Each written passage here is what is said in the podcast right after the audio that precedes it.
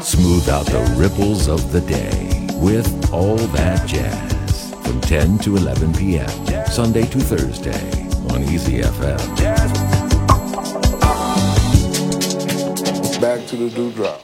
今天节目当中，我们来聆听一位来自以色列的传奇全才音乐家 Yaron Gottfried。 他集指挥、作曲、钢琴于一身，游走于爵士与古典音乐之间。这是他为我们带来的独特的古典与爵士交融的十九世纪俄罗斯作曲家莫索尔斯基经典的展览会上的图画。